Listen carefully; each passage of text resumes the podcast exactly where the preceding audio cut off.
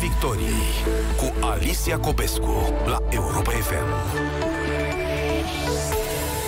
Bună seara, bine v-am regăsit în direct la radio și ne și revedem pe Facebook. Cifre din ce în ce mai bune în raportările oficiale privind coronavirusul în România, numărul de cazuri noi este din ce în ce mai mic. Am coborât sub 3.000 pe zi, când acum 3 luni aveam 10.000. Numărul de decese a scăzut și el semnificativ. Rămâne însă constant, relativ constant, numărul bolnavilor de COVID internați la terapie intensivă. Este un indicator reper căci uh, în octombrie erau 600 de pacienți la terapie intensivă, acum avem în continuare peste 900. Numărul care ne fură pe cei mai mulți dintre noi este numărul de cazuri noi. Știți, avem încredere în cifre, dar și ele ne pot amăgi dacă nu le judecăm drept. Așa că haideți să vorbim pe cifre în această seară și să vedem unde suntem și ce face statul ca să fie pe bune din ce în ce mai bine și să ne revenim la viața normală fără să ne lovească taman când credeam că am scăpat.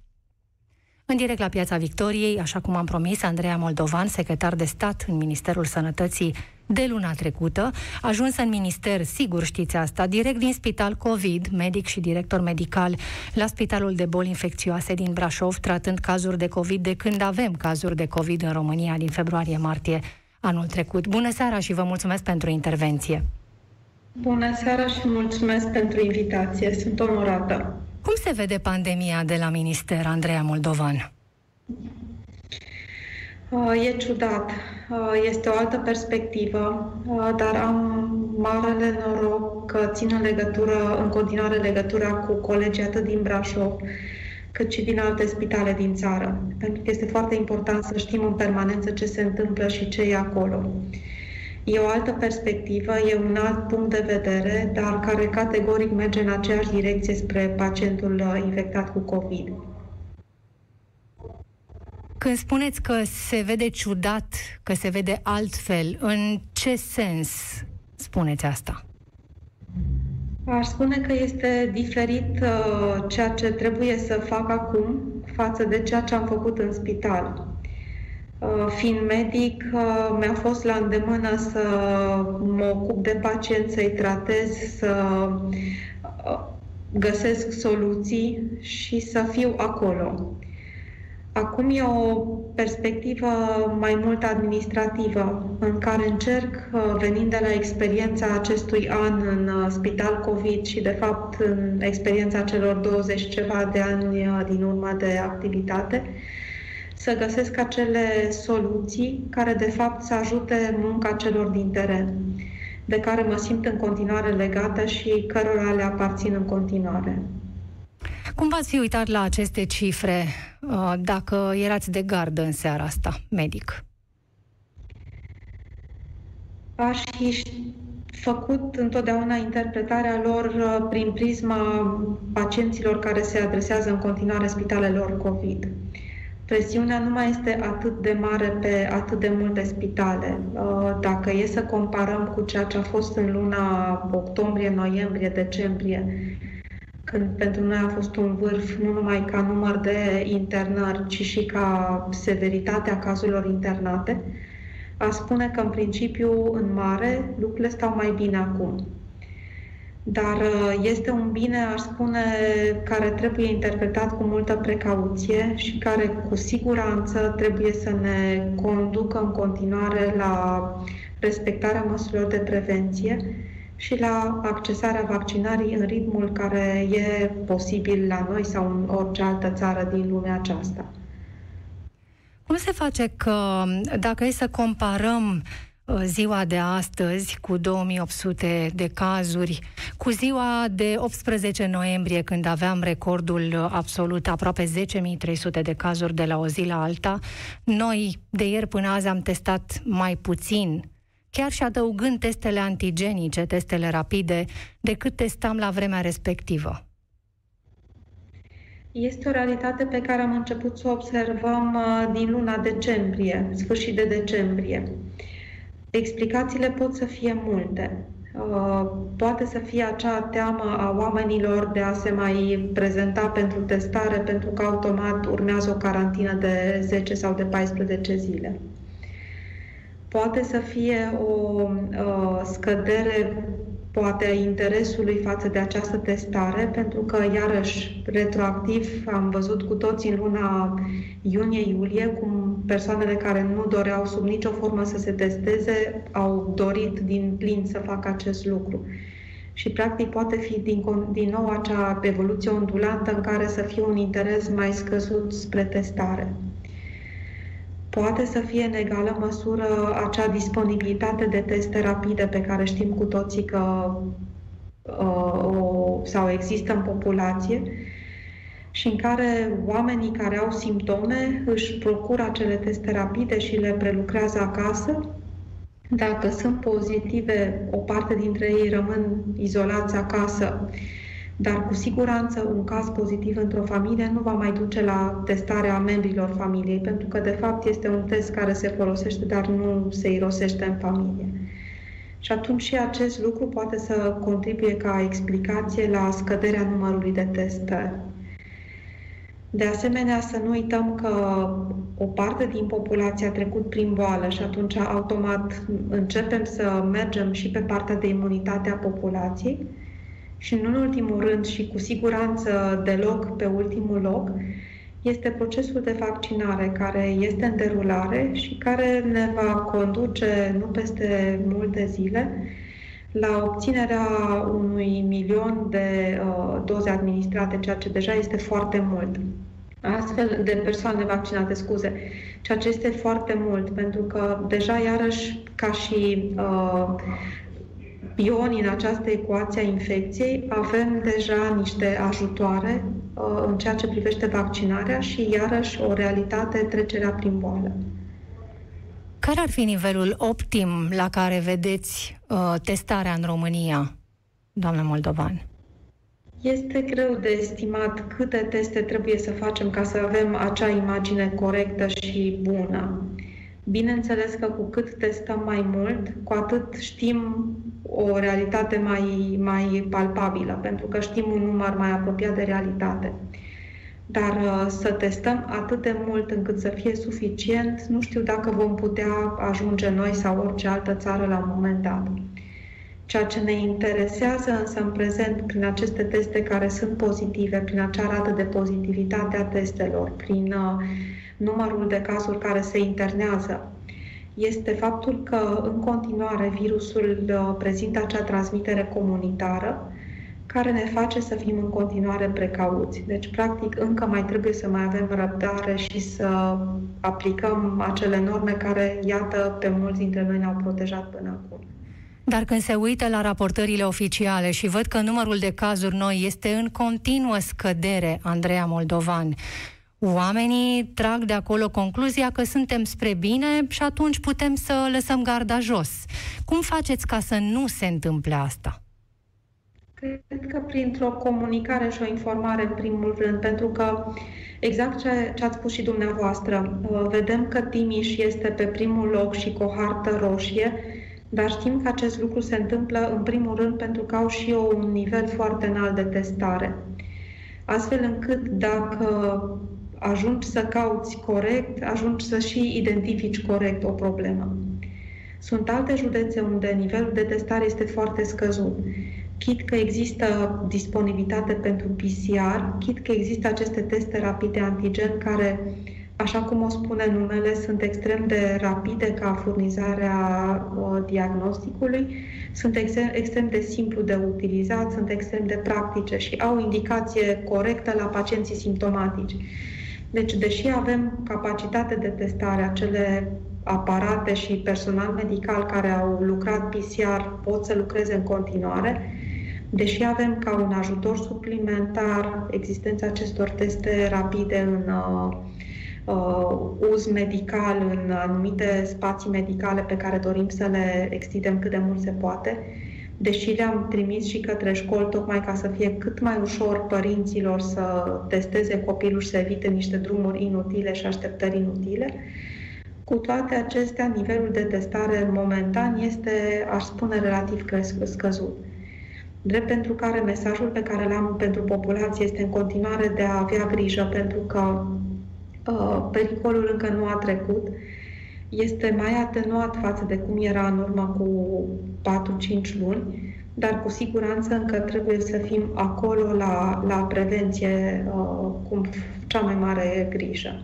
Haideți să ne uităm puțin, pentru că ați menționat uh, Timișul. Uh, Timișul face 10% din, uh, din testele care se fac la nivelul țării și spuneam că dacă s-ar respecta proporția și toate județele ar testa în măsura în care testează Timișul, atunci am vedea făcute în fiecare zi 100.000 de teste în România. Sunt și paradoxuri uh, și alte paradoxuri, de fapt, în această situație, Andreea Moldovan. Uh, aflam cu stupoare de la corespondentul uh, Europa FM în Caraș Severin, de la Vali Popovici, că DSP Caraș raportează de ieri până astăzi doar 40 de teste. Și tot Carașul raportează 38 de cazuri noi. Ce spune asta? Este o problemă care, să știți că, din păcate, ține foarte mult și de factorii locali. Pentru că fiecare om, fiecare factor de decizie, fiecare unitate administrativă trebuie să aibă grijă de populația pe care o, o are în jur. Și cred că printr-o comunicare importantă, printr-o accesibilitate corectă la testare, prin uh, informare, se poate ajunge la un nivel mai bun de testare care, de fapt, să ne ajute să avem un, uh, o, o imagine mai bună a ceea ce se întâmplă. Știți care e problema cu această testare? Pentru că, ok, nu o facem pentru că ne e teamă dacă testul e pozitiv, că vom intra în carantină și va trebui să stăm izolați și vor intra și ceilalți din, car- din familie în carantină și este o problemă. E o problemă. Dar să ne gândim că în momentul în care acest lucru nu se întâmplă, în primul rând, dacă nu avem testare și cazul se agravează, automat va fi un timp pierdut până când pacientul respectiv să se poată adresa spitalului COVID să, COVID să fie luat în evidență. În al doilea rând, dacă nu se raportează aceste cazuri și nu se iau măsurile de izolare, carantină corespunzătoare, automat este o expunere la risc a celor din jurul acelei uh, entități sau familii. Uh, la fel cum noi nu avem grijă de alții, s-ar putea ca alții să nu aibă grijă de noi și atunci, practic, să fie o reciprocitate mai mult decât deficitară. Deci trebuie să ne gândim și la alții, poate chiar dacă pare egoist, prin prisma noastră. În al treilea rând, ceea ce am observat în această perioadă și este mai mult decât regretabil și periculos, este faptul că cei care fac testare și nu se raportează, de exemplu, amână mult prezentarea la medic, amână mult uh, intrarea în acel uh, proces de evaluare care să ne spună ce e de făcut mai departe. Și atunci orice uh, eludare a unui diagnostic, orice uh, amânare a acestuia, orice amânare a prezentării la medic, nu face decât ca în acele situații în care boala nu evoluează favorabil și ea se agravează pe parcursul uh, zilelor uh, de evoluție, să se piardă un timp prețios care de multe ori se recuperează greu sau nu mai poate fi recuperat. Aș spune că este important pentru fiecare dintre noi să înțelegem că este o boală care încă este în derulare, care încă face victime, de care încă, din păcate, sunt oameni care uh, mor. Și atunci este extrem de important să respectăm acești pași, să fim atenți la uh, simptome. În momentul în care apar acele simptome, să mergem la testare. Testarea să se facă într-un uh, cadru organizat și medical, care poate după aceea să te și pună pe acea direcție de care ai nevoie. Să fie acea supraveghere corectă a medicului de familie sau a medicilor uh, de specialități uh, infecțioase, de exemplu, atunci când cazul se agravează. Practic sunt niște măsuri care, de fapt, toate ne ajută ca impactul infecției asupra populației să fie cât mai mic posibil. Unde te testezi? Cât de... Uh, uh, scuze, credeam că ați încheiat ideea, scuze. Vă rog. Am, am terminat. Cât de bolnav trebuie să arăți ca să te poți testa la recomandarea medicului care poate dispune efectuarea unui test PCR? Pentru că sunt multe situațiile de oameni care nu se simt bine, uh, care uh, uh, tușesc, care uh, au semnele acelea de viroză, îți curge nasul, se înfundă nasul, te doare capul, poate că nu au febră și ajung să se testeze pe banii lor sau să stea în casă două săptămâni din precauție, pentru că nu se încadrează în toate cutiuțele acelea de trebuie bifate ca să poți să faci un PCR pe socoteala statului. Exclus, exclus. Acest lucru nu e, nu e așa în realitate. Uh, aș vrea să subliniez faptul că simptomele nu trebuie să fie toate prezente pentru a ne ridica suspiciunea de infecție COVID. Pentru că sunt pacienți care au doar sufebritate și dureri musculare, de exemplu, alții care au doar tuse, alții care au doar uh, durere în gât, alții care au un tablou clinic mai mult decât scomotos. La copii, de exemplu, sunt mai frecvente manifestările digestive ale infecției, astfel încât uh, nu trebuie să aibă neapărat tuse, dar poate să aibă o boală diareică acută care să ridice acea suspiciune de infecție COVID. Și atunci, în momentul în care apar unele dintre aceste simptome sau semne clinice, dar nu trebuie toate la un loc, deja este o indicație pentru testare. Iar la testare nu trebuie să arăți bolnav sau să ai temperatură sau să tușești de nu mai poți.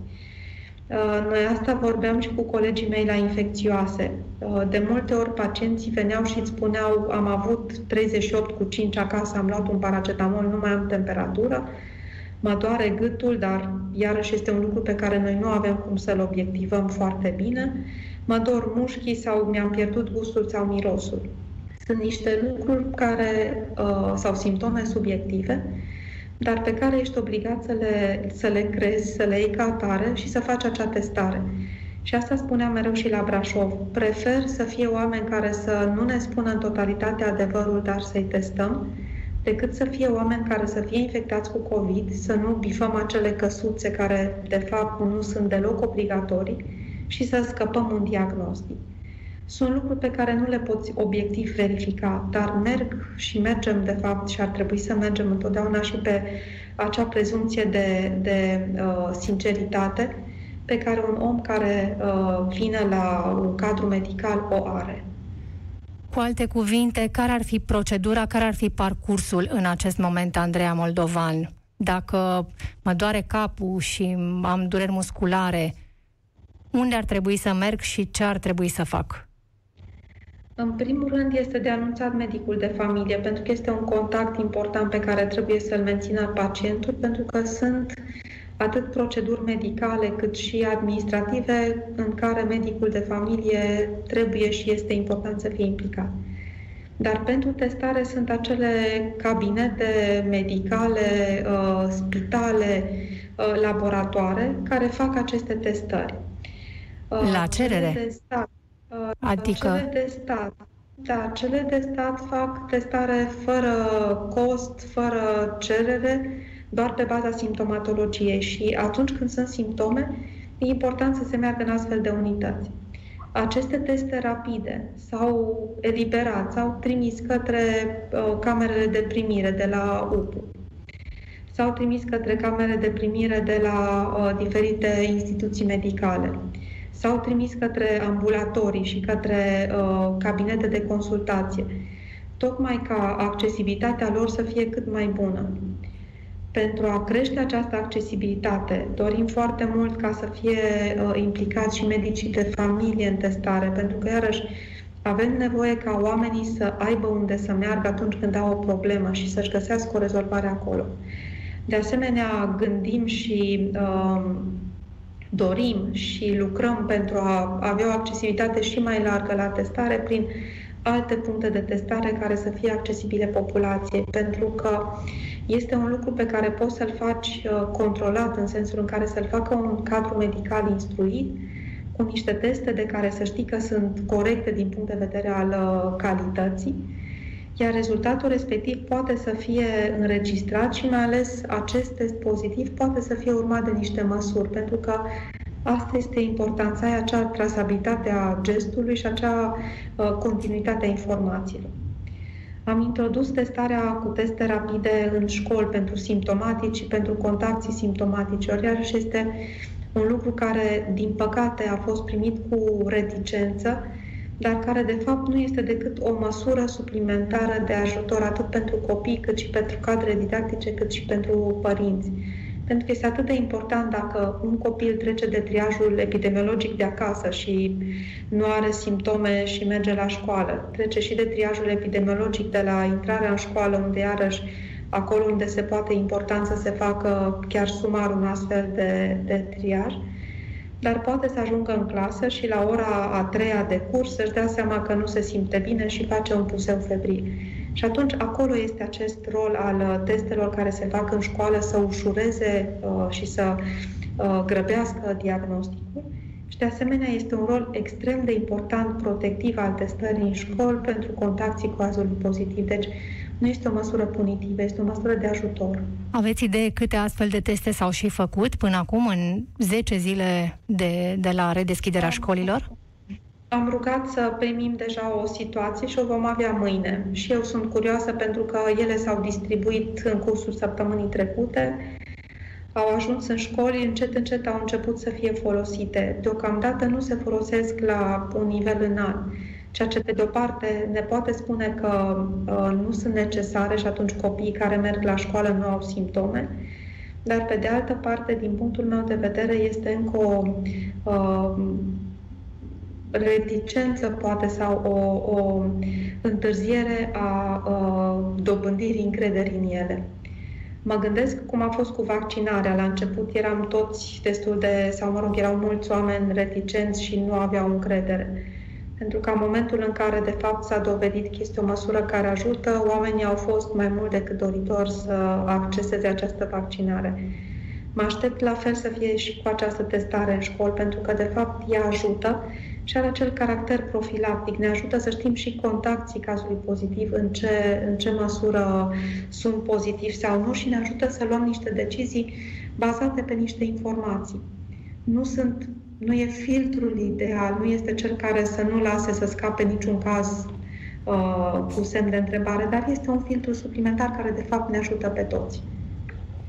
Cum faceți, uh, într-adevăr, că ați uh, uh, rostit acest cuvânt pedeapsă, cum faceți să nu pară o pedeapsă? Pentru că, nu, cu cât se testează mai mulți, cu atât probabilitatea de a avea cazuri crește, deci riscul să vezi localitatea închisă sau școala închisă, pentru că vorbeați despre, despre școala din auri, uh, crește. Cum, cum reușiți să, să echilibrați lucrurile ca autoritate centrală? Aș da exemplul uh, lucrului pe care îl cunoști sau nu îl cunoști. Uh, dacă testăm, cunoaștem care este anvergura și ne putem lua niște măsuri de precauție. Dacă nu cunoaștem ce se întâmplă, nu avem niște cifre corecte, atunci cu siguranță vom lăsa cu toții garda jos și atunci va fi un uh, risc și mai mare ca populația de fapt să se infecteze, pentru că E exact ca și cu microbii. Dacă nu-i vezi, nu știi că sunt acolo și nu te știi feri de ei. Dar dacă știi că sunt acolo, te poți feri și poți să iei niște măsuri de precauție. Exact la fel și cu testarea. Noi putem să stăm oarecum ca struțul, să nu știm ce se întâmplă, să nu testăm și atunci să ni se pară că lucrurile sunt într-o uh, evoluție bună. Dar putem să fim în cunoștință de cauză și atunci automat să știm ce e de făcut. Iar vis-a-vis de acele carantinări și temeri că se închide clasa, se închide școala, se închide localitatea, se închide județul, aș vrea să spun că aceste măsuri nu trebuie primite și privite ca o măsură uh, punitivă. Pentru că ele nu au acest scop să te închidă în casă și să nu te mai lase să ieși, ci din contră, ele trebuie privite ca niște măsuri de protecție a noastră a tuturor pentru că prin astfel de măsuri care ne sunt poate încă greu să fie acceptate pentru că n-am fost obișnuiți în epoca sau în era pre-COVID să le aplicăm, de fapt ne ajută. Ne ajută să limităm circulația virusului, ne ajută să uh, scădem riscul de infectare, ne ajută să domolim focarul de infecție. Și atunci aceste măsuri, acolo unde se iau, atunci când se iau, trebuie privite de fapt ca un ajutor care ne fac ca acea flamă care este în creștere și care clar se, se propagă să poată fi domolită cât mai repede. E un exemplu tipic. Cu cât un foc încerci să-l stingi cât e mai mic și mai liniștit, cu atât efectul este mai bun. Pe de altă parte, când lucrurile iau razna și este o vâlvătaie pe care nu mai poți opri din nicio parte, cu atât este mai greu să o, să o controlezi. De fapt, este atât de important să ne gândim, de fapt, la aceste măsuri care, de fapt, vin în ajutorul nostru, care ne sprijină, pentru că suntem cu toții în aceeași barcă. Nu putem spune că unii sunt într-o parte, unii în alta. Suntem toți în aceeași localitate, în aceeași școală, în aceeași clasă. Este important pentru noi toți să, să ne gândim așa. Cum putem să explicăm, uh, Andreea Moldovan, situații precum uh, cea din localitatea Dumbrăvița din Timiș, care a intrat în carantină la un moment dat, având o rată uh, de, de cazuri confirmate de infectare uh, foarte ridicată și după două săptămâni a ieșit din carantină, având o rată chiar mai mare de infectare a locuitorilor. Ce fel de carantină a fost asta de nu a dat rezultate? Acum Dumbrăvița intră iar, are aproape 8 la mie uh, rata de infectare. Este foarte important uh, să ne gândim și la partea uh, de evoluție a virusului și, practic, perioada de incubație, care este medie între 2 până la 14 zile. Dar întotdeauna, din câte am văzut până acum, uh, efectele nu sunt atât de matematice ca după două săptămâni noi să vedem deja efectele. Pentru că este întotdeauna o latență de câteva zile de a se intra în carantină corectă dar ceea ce este mai important este că odată ce carantina se instituie, rata de infectare nu se oprește în acel moment, ci mai are o latență de câteva zile. Deci mai sunt încă niște oameni care sunt în incubație la momentul respectiv, care urmează să dezvolte simptome de boală sau care transmit mai departe infecția. Astfel încât este ca un val care se pornește, dar care are de multe ori o, o perioadă mai lungă de, de a-și arăta uh, adevărata valoare. Uh, tocmai de aceea se instituie carantina, tocmai de aceea se fac testări în continuare, tocmai de aceea se urmărește procesul, pentru că, din păcate, medicina nu e atât de exactă, să spunem, e un metru și 2 centimetri, atâta este în momentul în care se ajunge la destinație, se oprește totul. Este un proces, din păcate, fluid și care, se, uh, care diferă de la caz la caz. Explicați-ne, vă rog, când vin uh, uh raportările oficiale zi de zi și afli că din uh, 27.000 de teste făcute de ieri până astăzi, 18.000 sunt în baza definiției de caz și 9.000 sunt la cerere. Noi înțelegem de aici că 18.000 sunt teste făcute la recomandarea medicului, deci suportate de statul român și 9.000 sunt plătite din buzunar de pacient? Da, în principiu, da, un test la cerere asta înseamnă și există unități medicale care uh, practică testarea la cerere. Și de ce avem uh, o, o, o disproporție de felul ăsta? Adică sunt jumătate din, uh, din, din teste, de fapt o treime sunt la cerere, 9.000 și 18.000 făcute de stat. Că atunci încep să te întreb cine își dorește cel mai mult să știm cum stăm, dacă cetățenii plătesc 9.000 de teste și statul face doar 18.000. Uh, aceste teste la cerere sunt uh, similare acum cu perioada din vară, pentru că am observat cu toții în luna decembrie o uh, euforie a călătoriilor în alte țări. În momentul în care lucrurile s-au relaxat din partea altor țări, efectiv uh, a fost o dorință, aș spune, incomparabil mai mare decât în lunile precedente de a călători. Ori uh, cam toate țările necesită un, o testare cu maximum 72 de ore înainte, testare care se face la cerere. Dar dacă ne gândim foarte sincer, cred că fiecare dintre noi avem o grămadă de cunoștințe care au călătorit în multe alte țări și care au avut nevoie de aceste testări la cerere. Dar asta înseamnă că statul român testează doar 18.000 de, de oameni într-o zi, ceea ce înseamnă un test la, la 1.000 de locuitori. Este foarte, foarte puțin. Statul român, să știți că poate să testeze mai mult. Există disponibilitate de uh, laboratoare, de teste, uh, de personal medical care să le prelucreze. Uh, nu s-a schimbat acest lucru și, practic, ceea ce a lucrat din greu în lunile de vară, toamnă, iarnă, anul trecut pe COVID, sunt în continuare cu disponibilitate să lucreze mai departe. Deci aici nu s-a schimbat. Din contră, au apărut și acele testări sau teste rapide care sunt foarte ușor de făcut și care sunt la îndemână și există în uh, centrele de testare. Dar cu toate astea este o adresabilitate mult mai scăzută a populației.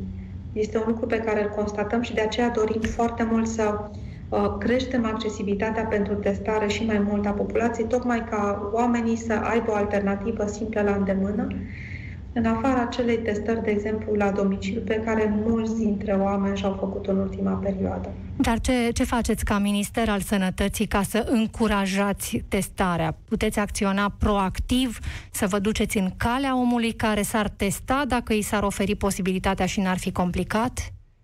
Exact, exact. Tocmai Cum? asta dorim și pe asta se lucrează, să avem practic mai multe centre de testare. Uh, centre de testare care să fie la îndemână și să nu aibă un program de la 8 la 10 sau de la 2 la 4 după amiază, ci să fie cu o plajă mai largă de disponibilitate din punct de vedere, vedere orar și de asemenea să fie și mai la îndemână din punct de vedere al uh, localizărilor. În pasul următor se va face această testare și în cadrul medicilor de familie, cei, cei care doresc și care uh, uh, vor procesa aceste testări. Când anume? Uh, testarea cât de curând, pentru că se lucrează la cel ordin.